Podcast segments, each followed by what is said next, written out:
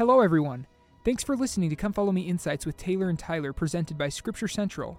We use a lot of visuals in our videos, so if you want to see the visuals, we invite you to find us on YouTube. Thanks for listening and enjoy. I'm Taylor. And I'm Tyler. This is Scripture Central's Come Follow Me Insights. This week, Acts 22 through 28.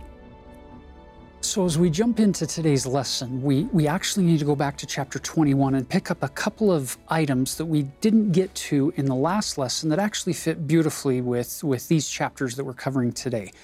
So, if you look at the, the Paul's mission, third missionary journey map, it shows you as he finishes that mission and comes into the coastline, that eastern Mediterranean coastline, that's where the beginning part of chapter 21 picks up the story. When he gets these stories where he meets again with Philip. We saw him earlier. He's one of the uh, seven who was called, and also a man named Agabus. And there seems to be all these instances where people are trying to convey to Paul that they have felt the inspiration that he should not go up to Jerusalem, but Paul will not be dissuaded. Yeah, he's not dissuaded. You'll see this pattern over in verse 4. There's a group of disciples who urge him not to go to Jerusalem. Uh, in verse 12, when we heard these things, the, the prophecy of Agabus in verse 10 and 11, that whoever owns this girdle is going to be bound, and they all know that's Paul's okay. So we have these foreboding feelings. And then it says in verse 12, when we heard these things, notice the we, Luke would be included in that mix now. Both we and they of that place besought him not to go up to Jerusalem very similar to, once again, Peter trying to dissuade the Savior from going down to Jerusalem. Well, you even have that in verse 14, where the disciples finally say, The will of the Lord be done. And you might think, Paul seems to be the one who's willful here, willfully wanting to get himself up in Jerusalem, but Paul also also has access to inspiration. And we can understand that Paul is, is being driven by the Spirit to do this. This is what is part of his mission to do, even if it results in being bound and taken to Rome. It's a beautiful, beautiful example that is left for us here in this chapter. Paul's words, if you, if you look closely, in fact, at verse 13, his answer says, What mean ye to weep and to break mine heart? For I am ready not to be bound only, but also to die at Jerusalem for the name of the Lord Jesus. He's saying, Look, I, I'm not, th- this isn't a struggle for me. I'm ready to, I've given my life to the Lord. Now I'm ready to go and give my life for the cause in Jerusalem. Uh, a powerful example of how deeply converted Paul, the apostle, has become at this point. Now, once they get to Jerusalem, you'll pick up the story in verse 18. The day following, Paul went in with us unto James, and all the elders were present. And thus begins a fascinating discussion. Because James, once again, uh, a little reminder, is the seems to be the leader of the Judaizer group in Jerusalem. And so he gets Paul back home in Jerusalem, and he says, uh, verse 20 when they had heard it, they glorified the Lord and said unto Paul, Thou seest, brother, how many thousands of Jews there are which believe, and they are all zealous of the law. So, this is, you know, probably more than a decade after the ascension of the Savior. And here's James saying, Look at all these Jews who are believing. They've joined the Christian movement and they're still zealous of the law. And we don't want to do any damage with this group here and you pick up verse 21 they are informed of thee that thou teachest all the Jews which are among the Gentiles to forsake Moses. So their solution is fascinating. James and these other Judaizers in Jerusalem, they, they come to Paul and they say, Look, because the, there are a lot of rumors going around Jerusalem, and they're all going to find out that you're here, and they're all going to make accusations against you because they've heard what you've been preaching out in those, those Gentile uh, areas, and they're going to be really concerned. So we've got a solution. We have some men here are, who are taking a Nazarite vow. Why don't you go ahead and take that Nazarite vow with them? Go into the temple, one of the four chambers of the court of the women, the, the chamber of the Nazarites. You can shave your head, you can make this vow, and that will that will silence any rumors that you you don't like Moses or the law of Moses. And Paul had already done a Nazarite vow, we saw some chapters earlier. So Paul is not in a situation where he could, would say, well, absolutely never do that, because he has already done something like this. So here we go. Verse 26, if you turn the page over, it says, Then Paul took the men, and the next day, purifying himself with them, entered into the temple to signify the accomplishment of the days of purification, until an offering should be offered for every one of them. So when the seven days were almost ended, so this is a week long vow before you make that final offering, the Jews which were of Asia, when they saw him in the temple, stirred up all the people and laid hands on him. And what are they crying? They're yelling to everybody, Hey, this is the guy we've been telling you about. And here he is in our sacred space. Because these Jews from the diaspora all around the Mediterranean region and farther into the east, they come to Jerusalem for these festival times of year. And all of the people from up in Turkey and Greece, these, these devout Jews who have come to Jerusalem, now they see their public enemy, number one, Paul, in their temple taking a Nazarite vow. They're very confused. So they, they get all of the people, the men of Israel, um, in an uproar. And then there's this other detail. Verse 29 For they had seen before with him in the city Trophimus, an Ephesian, whom they supposed that Paul had brought into the temple. Supposed. They didn't verify. We have mob mentality here. And again, the, the temple platform area is about 25 American football fields large, huge. And this is the best place in Jerusalem to get a large crowd. And so this creates a big challenge.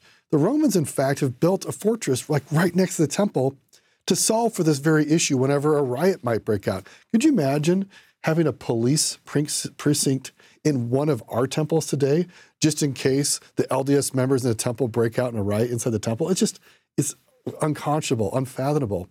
But back then, we had these people who just kind of broke out in riots, and this sets off this long chain of engagements that Paul has with different leaders. And we get a repeat over these next chapters of his story again and again of what brought him to this point. So it's interesting that we get to hear Paul's story of conversion multiple times. And he's also trying to convey I am a Jew who happens to worship Jesus as my Savior. Now, we think there's a clear distinction today between Christianity and Judaism. In Paul's mind, there wasn't that much of a difference. But these, some of these Jews, they really felt Paul was the cause of their troubles. And because of this supposed bringing Trophimus, the Gentile, this Ephesian, into the temple, that, that rumor spreads. And keep in mind, if you if you look at the Temple Mount, they have this 500 cubit square area that is marked off with what is called the soreg. It's this latticework fence, and there are 13 openings in the soreg where you can walk through gates, if you will, and off to the side of each one, written in Greek and Latin, is this inscription that says, Gentiles beware. If you pass this point, you're going to be responsible for your own death. We will kill you. So they're thinking that Paul has now defiled the temple, supposing that he's brought this Ephesian with him into the temple. So they're dragging him out of the court of the women and out into the court of the Gentiles beyond this 500 cubit square sacred space. And they're in the vicinity now, we would assume, of the Antonia fortress in that northwest corner of this huge Temple Mount. Well, the centurions and the Roman soldiers are watching this happen and they say, uh, we got a problem. And so they come running down the stairs, go into the mob, into the crowd, and they grab Paul away from this group who are ready to kill him right there in the court of the Gentiles. And of course, Paul's like, hey, hey, now that I have the audience gathered, could I please have a moment to speak to the people? And we imagine there's like the staircase going up into into the the fortress, and then he, from there he can talk to the people. And it's beautiful because Paul's able to speak to the Romans in their language, and they're confused by that. They're saying, "How do you do this?" And then he turns and he can speak to the people in the in their language as well. and thus opens chapter 22 with his speech to the men down in the court of the Gentiles as he's up on the, the stairway leading into the Antonia fortress. And he says, verse 3 I am verily a man which am a Jew born in Tarsus, a city in Cilicia, yet brought up in this city at the feet of Gamaliel. That will get a lot of people's attention because Gamaliel was one of the, the best teachers in the, the Pharisaical school of Hillel. And highly respected. So if you're one of the top students of one of the highly respected teachers, well, you're obviously somebody to listen to as well. So now he gives them their his story and tells about his conversion on that road to Damascus. You, you see, by the way, in verse 9, they that were with me saw indeed the light and were afraid, but they heard not the voice of him that spake to me. But if you go back to Acts chapter 9, verse 7, it says the opposite. And keep in mind that back there in chapter 9, Joseph Smith, in his translation, shifted the, the meaning in chapter 9 to match exactly what's going on here with this first retelling of the story in Acts 22, verse 9. And then he tells about Ananias healing him, and he's he's giving all of this story, reminding them that I was there when Stephen was stoned. And we turn the page over, in verse 21, he, he says to the group that the Lord told him, Depart, for I will send thee far hence unto the Gentiles. Now you'll notice that that steps over a line for many of the people. Oh, yeah, because Judaism, it's by birth. Today we think about religion as something that you uh, you choose. There's conversion. And in the ancient world, particularly among the ancient Israelites, the Jews, they didn't see conversion the way we think about it. You were born into it. And I would use a quick example. In India, there's a religion that emerged about 500 years ago called Sikhism. And they similarly believe that you are born into whatever religion or family God wants you to be in. It's kind of how the Jews felt. And so the idea that Gentiles could become Jewish or Israelite for some Jews was really, really problematic and causes all this massive stir where they want to lay hands on Paul. So at that point, verse 22 says, They gave him audience unto this word. That, that was it. And then lifted up their voice and said, Away with such a fellow from the earth, for it is not fit that he should live. So they cast off their clothes, they threw dust into the air. It's this, this massive uproar right there in the temple. And so the chief captain commanded him to be brought into the castle or the Antonia fortress and bade that he should be examined by scourging. So if you beat people, that somehow will get what you need out of them. You'll somehow find the truth that way. And so they bound him, and Paul turns to the centurion and says, uh, Is it lawful for you to scourge a man that is a Roman and, uncondemned, by the way? I haven't, I haven't had a fair trial. You're now going to execute a punishment on me? And so the centurion instantly stopped, goes to the leader, the chief captain says, uh, by the way, this man's a Roman. And so he says, Are you really a Roman? Yes, I am. And then he says, The chief captain answered, With a great sum obtained I this freedom. And Paul said, I was freeborn. So Roman citizenship is this fascinating thing. There are a variety of ways you can get your citizenship. And when you got it, ooh, it was worth an awful lot. You could be born into it, like Paul, which would imply that his father had Roman citizenship. You can purchase it like the chief of the, the chief captain here has obviously paid a great sum of money to purchase his citizenship. Or if you do great favors for Rome individually or your family, Caesar can, can appoint citizenship to you, or an entire city or a region. If they do something spectacular to help Rome, everybody in that city can get Roman citizenship.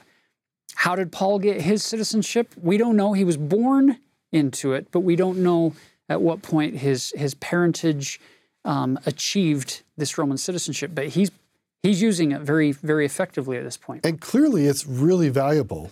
You imagine if you look around the world today, there's different nations, and if you are born in a certain nation, you get certain privileges that a foreigner doesn't. So if I was born in the United States, so if I went to Germany or to China or Brazil, I'm not going to have certain privileges there because I wasn't born into that nation. I won't have certain rights.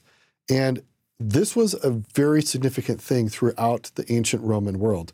And people throughout the Roman world were hankering to get Roman citizenship because of the enormous advantages it provided, including, for example, a fair trial, at least in theory, versus had he just been any typical Jew, the Romans would not have felt bad to beat the guy and possibly beat him to death.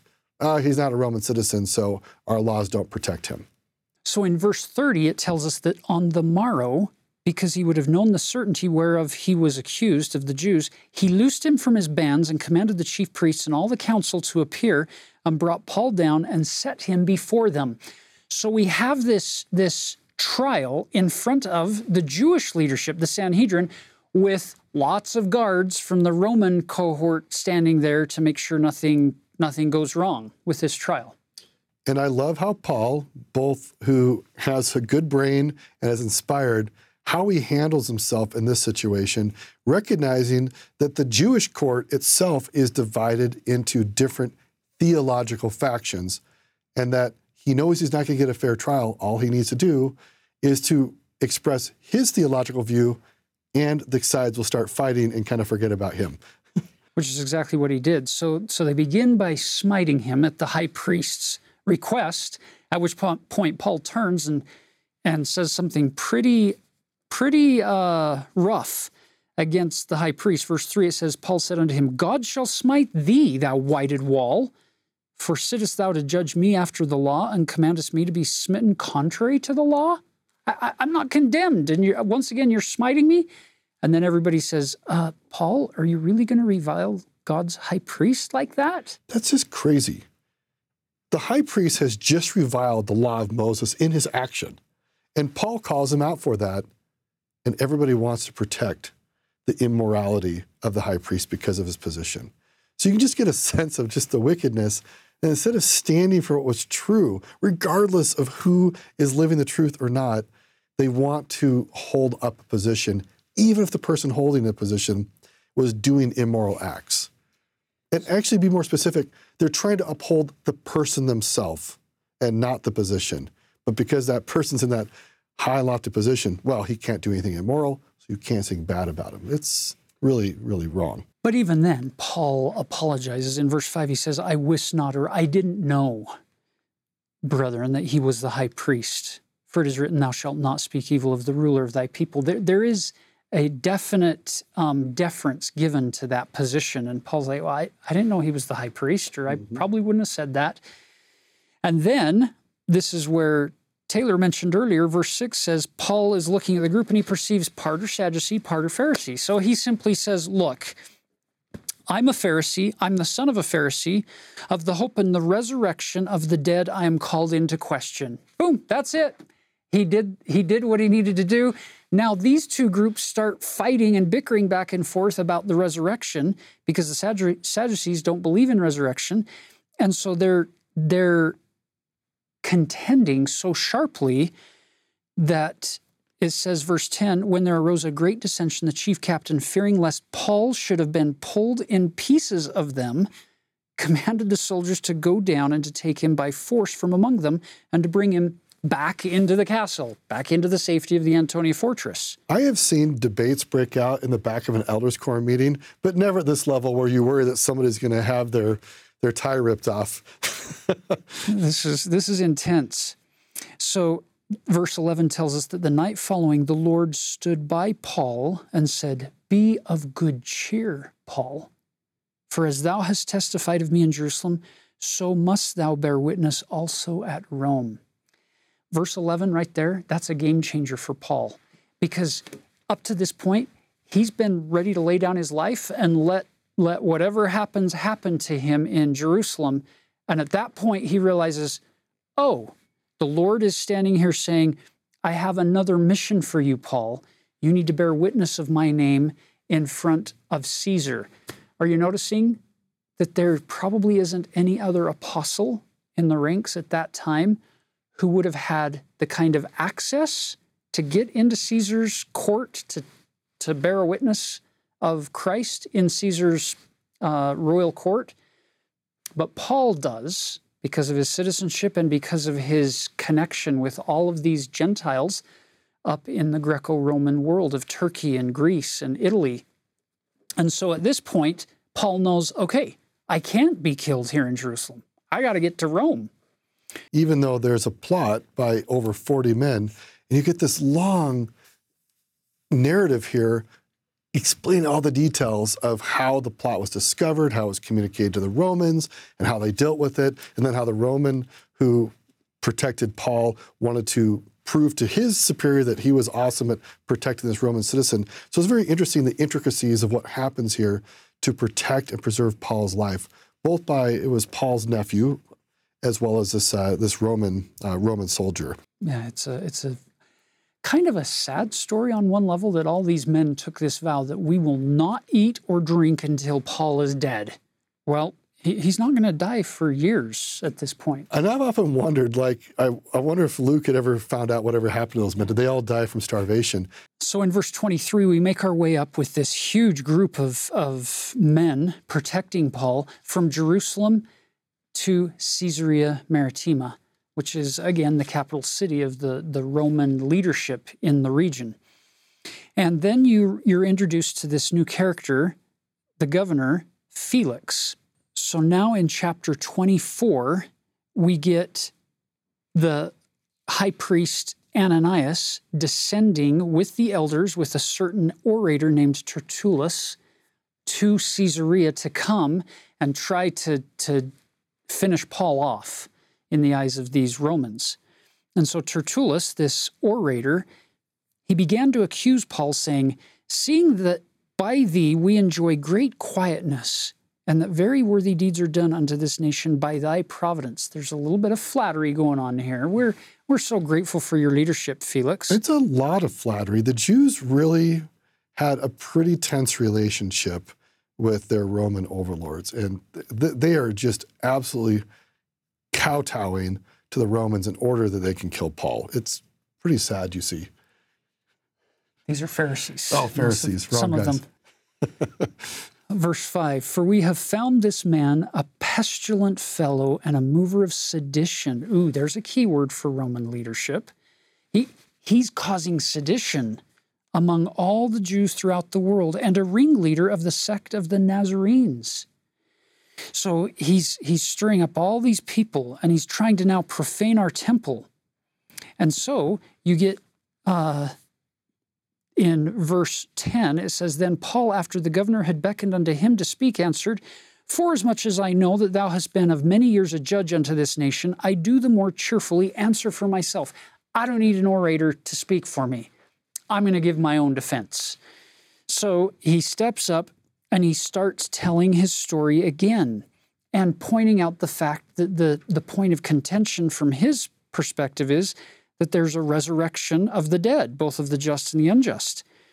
And it says in verse 21 Except it be for this one voice that I cried standing among them, touching the resurrection of the dead, I am called in question by you this day.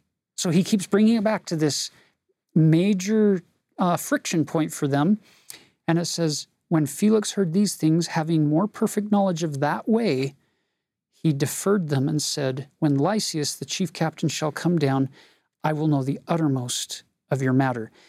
In other words, he wants his guy who was in charge of, of all of that experience to come and give his own testimony, because at this point, he doesn't know who to believe or what to believe. So it says after certain days, when Felix came with his wife Drusilla, which was a Jewess, he sent for Paul and heard him concerning the faith in Christ. And so they're they're listening, and then you get a, a little detail that Luke throws into the mix here in verse 26. He hoped also that money should have been given him of Paul, that he might loose him. He's looking for a bribe, yeah. a buyout which was quite common in the ancient world, and unfortunately in some places still today, where there's corruption, where leaders dispense justice depending on how much money they can get for the acts they do to uh, preserve people's lives or to give them benefit. And verse 27 tells you that after two years, Porcius Festus came into Felix's room or took Felix's place. And Felix, willing to show the Jews a pleasure, left Paul bound. He knew he was innocent by this time, but he left him bound. Why? To show these leaders of the Jews a pleasure. And you're going to see that again in chapter 25 with Festus. In verse 9, it uses the exact same phrase. So we can imagine for these Roman rulers who were in the place of Pontius Pilate, we now have Felix and then Festus. They have this kind of rabble rousing group of Jews, and they're thinking to themselves, how do I maintain the peace? So they're willing to hold an innocent man in order to appease the rabble rouser crowd of some of the Jews. And the, the question we have to ask ourselves in our lives are we willing to do what's right, even if there are people for the wrong reasons will be angry at us for doing what's right? So here we go again. Take two, now Festus instead of Felix, and he listens to some of the arguments. The high priest and the chief of the Jews in verse 2 informed him against Paul and besought him. They pled, Bring him down to Jerusalem to judge here. So they're pleading with Festus to bring him up to Jerusalem, knowing that they can set a trap along the way where they can kill Paul before he even gets to Jerusalem. So when Festus asks Paul if he's willing to go up to Jerusalem to be judged there, I love what happens in verse 10. It's a, it's, it seals Paul's fate. Then said Paul, I stand at Caesar's judgment seat where I ought to be judged. To the Jews have I done no wrong, as thou very well knowest. These are bold words. But as a Roman citizen, he is now using one of his rights as a citizen, which is nobody else is going to judge me. I get to go to Caesar's judgment seat. I'm going to be judged of Caesar in Rome. And that, that eventually convinces Festus. I mean, he seems to have some sense of judge, judgment and we'll just skip ahead just briefly to verse 16. He says, It is not the manner of the Romans to deliver any man to die before that he which is accused have the accusers face to face and have license to answer for himself concerning the crime laid against him. So even the pagan Romans had a sense of justice, particularly for their own citizens, and they realized Paul at least deserves that we deliver justice to him and not have him executed simply because a crowd is shouting about it. He needs the opportunity to stand face to face against his accusers and have his side of the story heard. So now let's do uh, trial number three. King Agrippa, Agrippa II, a great grandson of Herod the Builder, that we sometimes call Herod the Great. He's the one who, who had, was the king when the Savior was born. So his great grandson Herod Agrippa II and Bernice, his sister, come to Caesarea.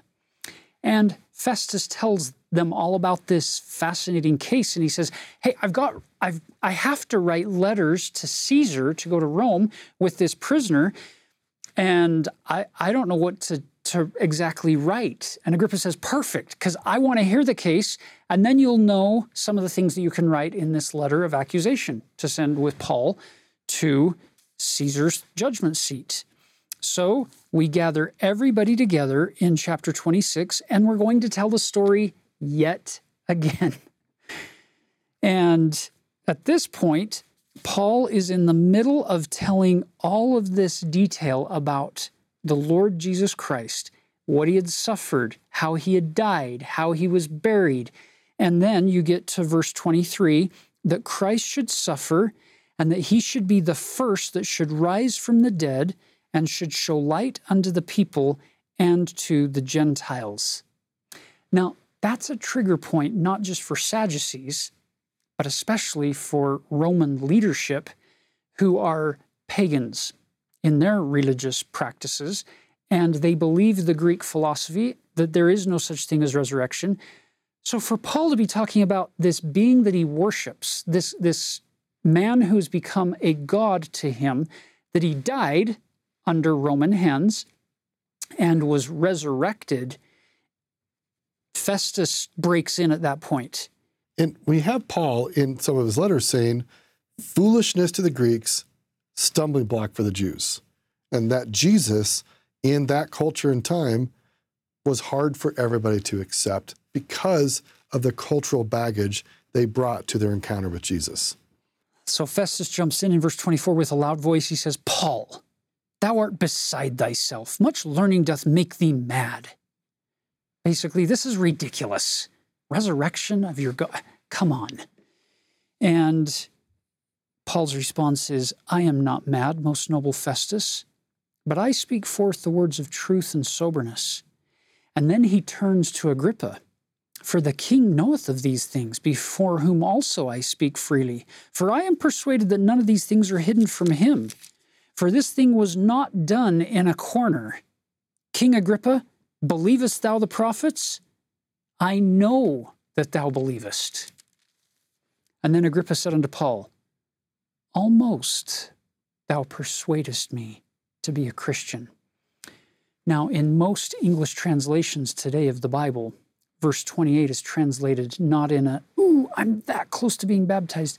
Most other English translations, besides the King James Version, will say things like, Really? In such a short period of time, you think you're going to convince me to become a Christian and to give up all that I have? All of this power and might and majesty is kind of the, the sense, the feeling going on here. But either way, it's, it's beautiful how Paul responds. I would to God that not only thou, but also all that hear me this day were both almost and altogether such as I am, except these bonds. This word persuade comes from the same root word that we have in Greek for faith. And so the whole core here is Paul has faith in Jesus Christ. He's been preaching to other people to have faith in Jesus Christ. And we have this leader essentially denying or saying, I refuse to be persuaded. I refuse to have faith or trust in the things that you are saying. Or if we want to translate it how we have here in the King James, it's like, well, I almost trust and almost believe, but not enough. And the invitation is for all of us. Are we willing to be fully persuaded, to be all in on faith in Jesus Christ? That's powerful. So now, look at the conclusion they they went aside, they huddled off to the side, talking among themselves, and they came to the conclusion this man doeth nothing worthy of death or of bonds. Then said Agrippa unto Festus, This man might have been set at liberty if he had not appealed unto Caesar. Now, I just have to jump in here and say that is true on paper, legally, but what we've seen with Felix and now Festus is they both knew he was innocent and should have already been set at liberty, but they didn't do it. So, what guarantee would it be that Agrippa would show up and say, Yeah, we have to set him free? Or would he say, Ooh, we, we need to keep the peace among the leadership of the Jews. Let's not set him free. So, just because on paper it looks like, yeah, he's innocent and he would have been set free, the reality is, is thanks to that vision of the Lord standing by him at night, Paul doesn't care about any of that. He's not relying on Festus or Felix before him or Agrippa now to set him free because Paul has already been set free by the Lord and he's on the Lord's errand. And he, quite frankly, doesn't care at this point what these men in great power in their own minds are going to do to him. I also think it's an interesting lesson of how a, a mob mentality that people can get really passionate about something and that somehow they convince themselves that that strong driving passion is evidence that they're based on fact and truth or reality. And we know from all these stories that these Jewish leaders had everything opposite. But because they felt so strongly about their opinion, they tried to create an alternate reality, which eventually got Paul out of their midst. That's ultimately what they wanted. They didn't care what was true. They only wanted their worldview to be reconfirmed, which meant Paul was no longer around. Which now brings us to the final two chapters of Luke's book of the Acts.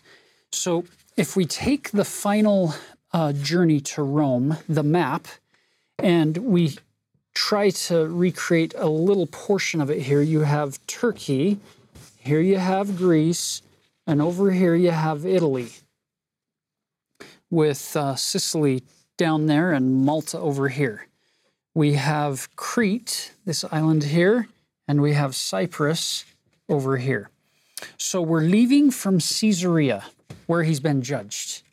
And we start on this journey, and he gives you some detail about that journey, sailing up over the island of Cyprus, and we start working our way along the coastline. Ideally, you just jump across the Aegean Sea and then you come around the southern end of Greece and you jump across the Adriatic Sea and you make it to Italy. But as is the case with many of us in our life's journey, that which we have mapped out doesn't always play out the way we anticipated. So you see here in verse 1, it says, We determined, it was determined that we should sail into Italy. I think this is significant, Taylor, because this isn't Luke getting his information about this perilous journey third hand or, or later on. He's going through this with Paul. Which is interesting. Imagine Luke. Luke is the one who provides us the Gospel of Luke and the book of Acts. I just want you to think about these words that we have loved and have so helped us to understand Jesus were delivered by a man who experienced these things with Paul. He knew of God's power, Jesus' power to save physically and spiritually. Who, by the way, let's re- remember, Luke was a Gentile. He, he's a convert to the church later on, living over here, probably in Troas, Troy, near Ephesus. And he's he's journeying with Paul at different points, and now he gets to be with Paul during this as a Gentile going towards Rome under the direction of Julius, a centurion of Augustus's band. So they they leave, and Paul is on less than house arrest in verse 3. He's given liberty to go to his friends and refresh himself while they're getting the ship to, to go east or to go west rather. And it says, verse 4 When we had launched from thence, we sailed under Cyprus because the winds were contrary. So here we go. We're headed west and we're sailing, verse, flo- verse 7, very slowly, many days, and scarce were come over against Cnidus, the wind not suffering us. So we sailed under Crete over against Salmone. So they then come down under Crete, sailing, because the winds just were not working for them. And this is where this story gets, in my mind, fascinating. I love this thing. Look at verse 8. And hardly passing it, they came into a pl- uh, we came unto a place which is called the Fair Havens, nigh whereunto was the city of Lasea. So they come to this spot on the southern side of this island of Crete. And it's near the Fair Havens, near Lasea. Now, when much time was spent, because it took us way longer than we thought because the winds were, were not working for us, and we've, we, have we have delayed. How much? It says, sailing was now dangerous because the fast was now already past.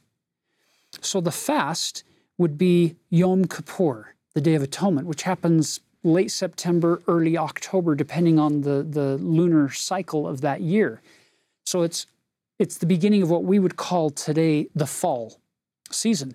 Well, sailing on the Mediterranean Sea, starting in late September, early October, after the fast, after Yom Kippur, notoriously dangerous. And we've seen that it was it's been rough just getting to that point. So at this stage, it says, Paul admonished them. So Paul stands up. Oh, and keep in mind, let's put this in context. If you look over at verse 37, take a quick um, peek ahead, you find out that there are 203 score and 16 souls on the ship, Luke and Paul being two of those. So there's 276 people. That gives you a sense of the size and the scope and the scale of this group of sailors, soldiers, and prisoners and other passengers that we don't know about. Yeah, this is not a small Galilean fishing ship. And so when the storms arise here, it is very serious. So in this group, picture it, 276. For, for those of you in a, in a regular sized ward, picture about 276 in a sacrament meeting, one person standing up and saying, Sirs, I perceive that this voyage will be with hurt and much damage, not only of the lading and ship, but also of our lives. now, can I can I just say that for most of the 275 other people on that ship, this would have been very odd to have a prisoner stand up and, and say that. It's like, who do you who do you think you are? And why should I listen to you? Well, watch what happens. This is fascinating. This is one of my favorite lessons of all of the scriptures on the principle of follow the prophet.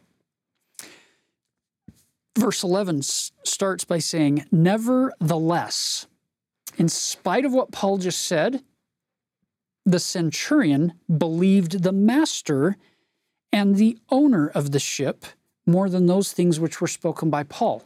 Are you seeing? Let's turn to the experts of the world. Let's let's turn to the, the guy who owns the ship and who's in charge of the ship and ask him. And it says, verse 12, because the fair havens or the haven was not commodious to winter in. So if we, if we stay here, like Paul's suggesting in the fair havens, we have to spend the winter here and it's not commodious. It's going to be very uncomfortable. The more part advised to depart thence also, if by any means they might attain to Phenice, and there to winter, which is in haven of Crete, and lie toward the southwest and northwest. Now, notice this. If we can just limp our way in this boat over to this westernmost end of Crete, then we can get to this city, Phenice.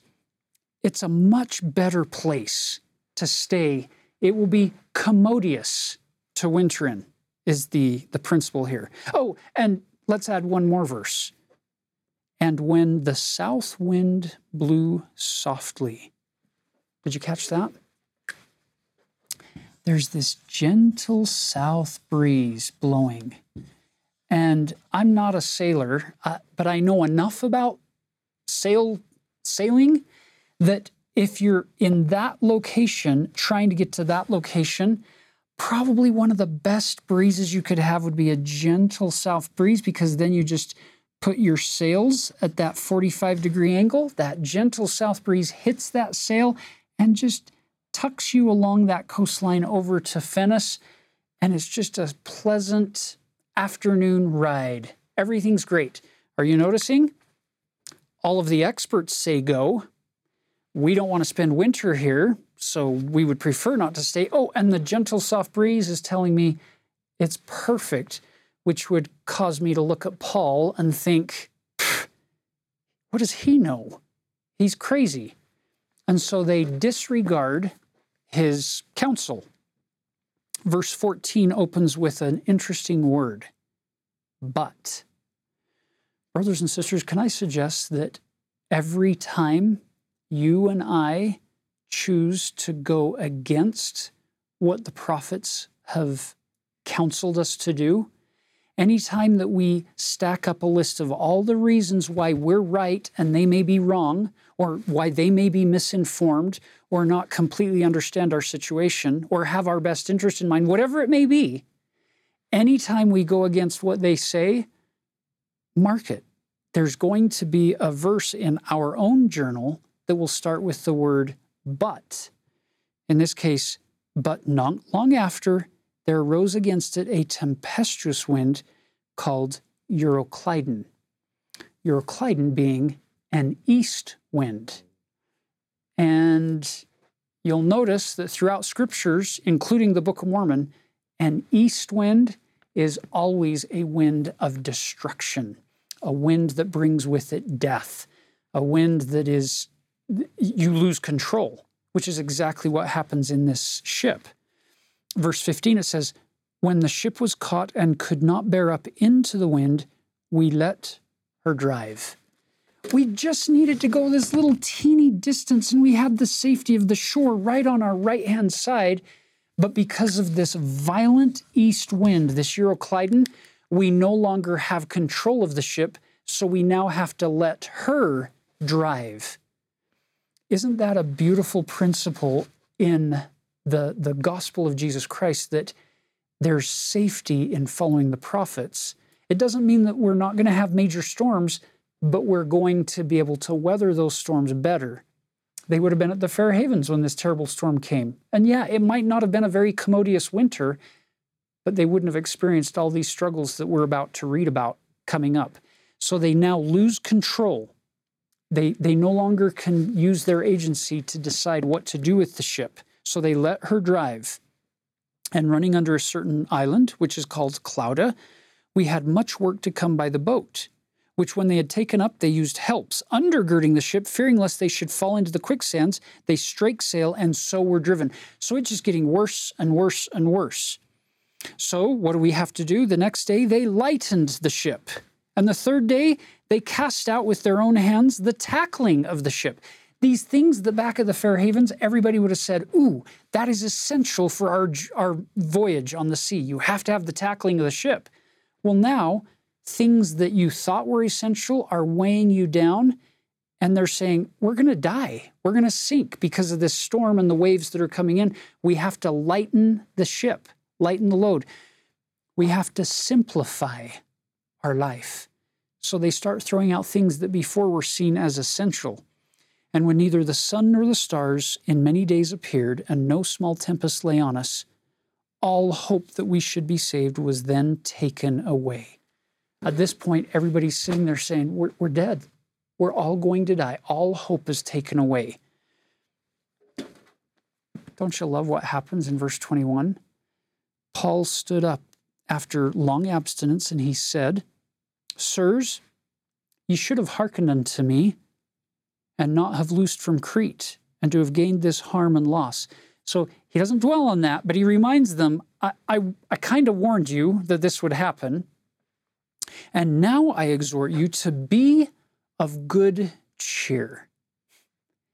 Don't you love that? That this great apostle, speaking for the Lord now, the, the exhortation to the group is be of good cheer, for there shall be no loss to, of any man's life among you, but of the ship.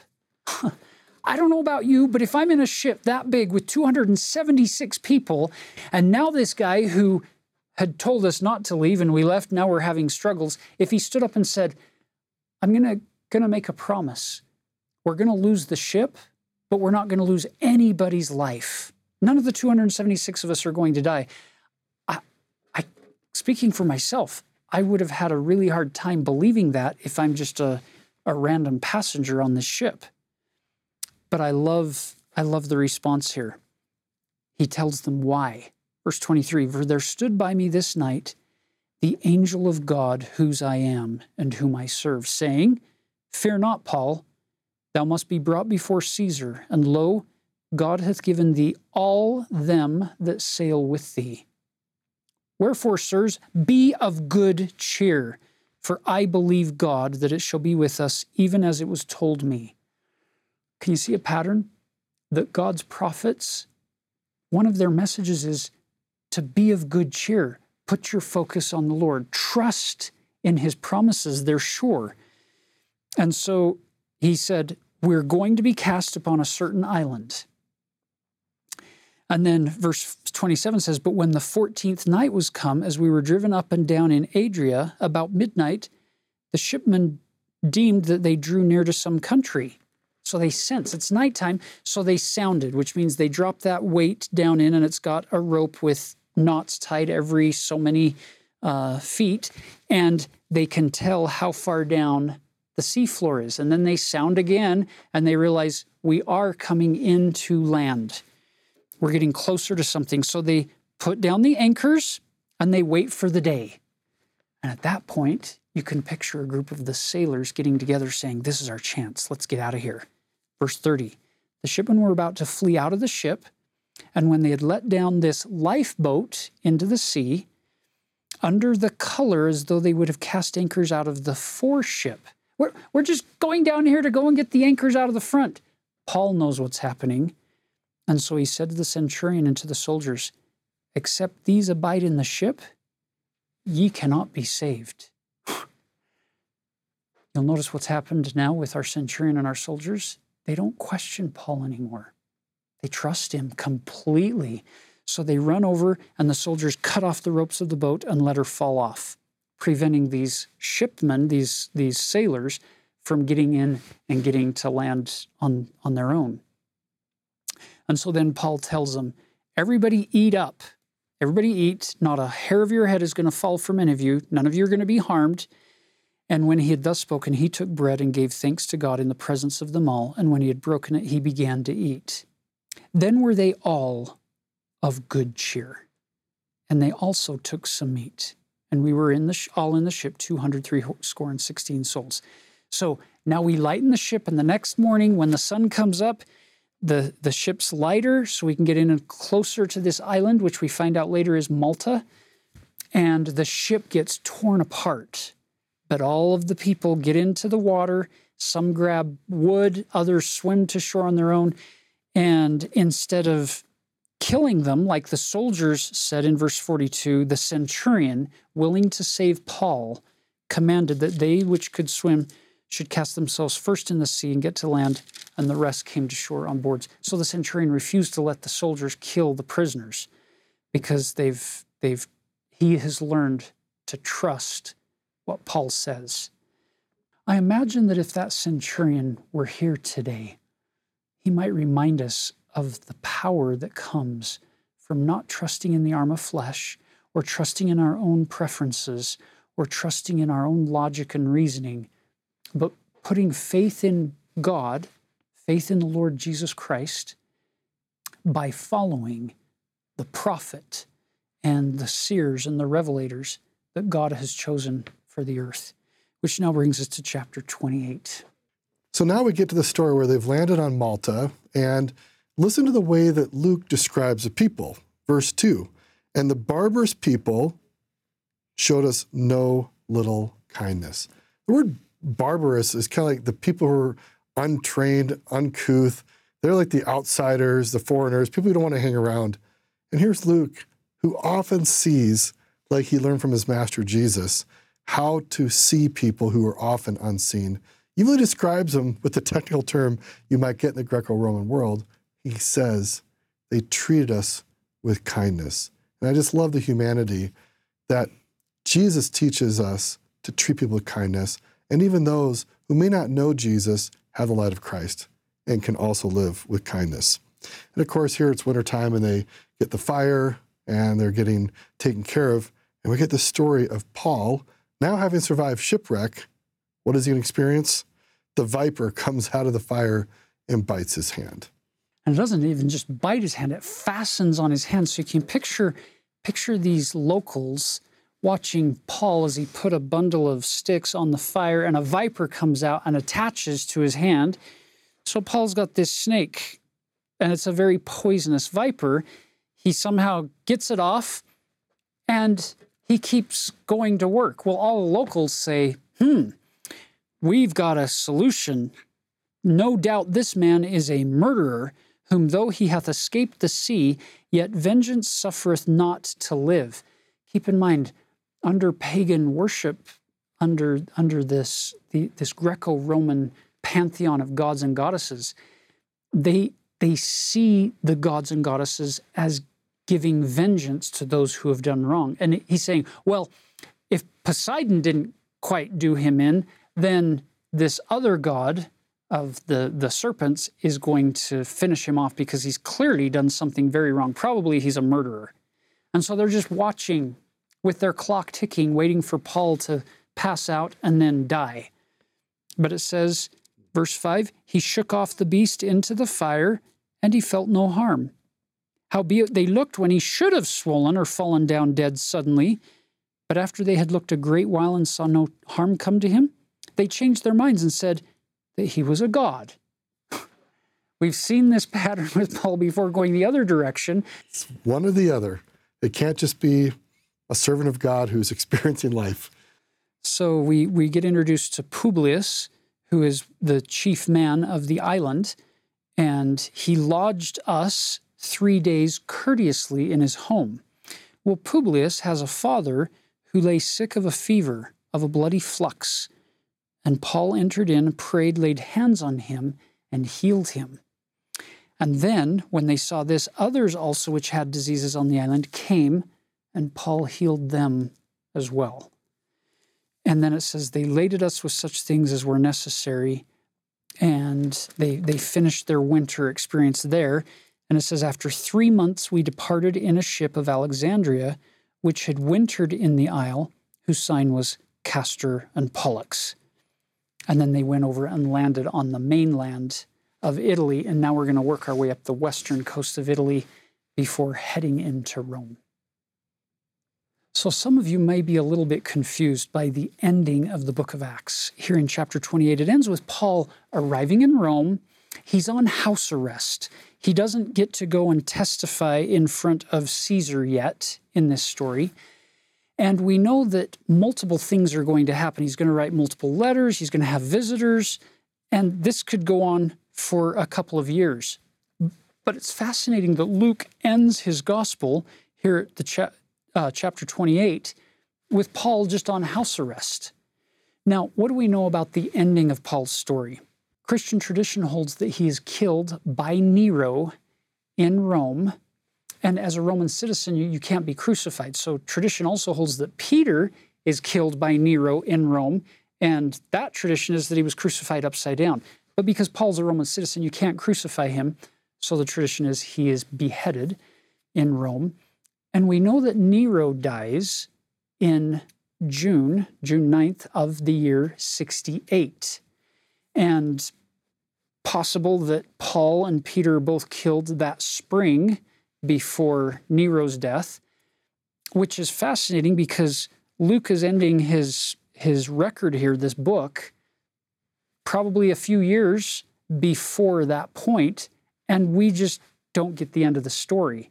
So we're going to have to pick up more of the details later on with some of Paul's latest epistles, the, the very last ones that he's going to write, the pastoral epistles to Timothy and Titus. And I like how it ends because we end on this note preaching the kingdom of God and teaching those things which concern the Lord Jesus Christ with all confidence, no man forbidding him. Let's remember what is the purpose of the book of Acts and the scriptures in general to point us to Jesus Christ. So instead of fixating on the death of Paul and ending the story there where we end thinking about Paul, we end thinking about Jesus and what Paul would have us be focused on, which is spreading God's kingdom. So it's very interesting that we know how it ends for Paul, but the kingdom of God does not end. That's a beautiful principle. So, in closing, we've covered a lot of Paul's perilous journey to Jerusalem first and now to Rome. That's his story. I wonder what our story is in the bigger scheme of things, and if it points people to the Lord Jesus Christ. That's our goal, is to be on His errand, to hearken to His voice, to hear Him, to follow His prophets with faith in God, faith in His Son Jesus Christ, faith in the Holy Ghost, and we move forward, carrying forth the kingdom of God into all parts of the world that we have any kind of an influence with. That's our hope and our prayer for all of us as we move forward. In the name of Jesus Christ, amen. Know that you're loved. And spread light and goodness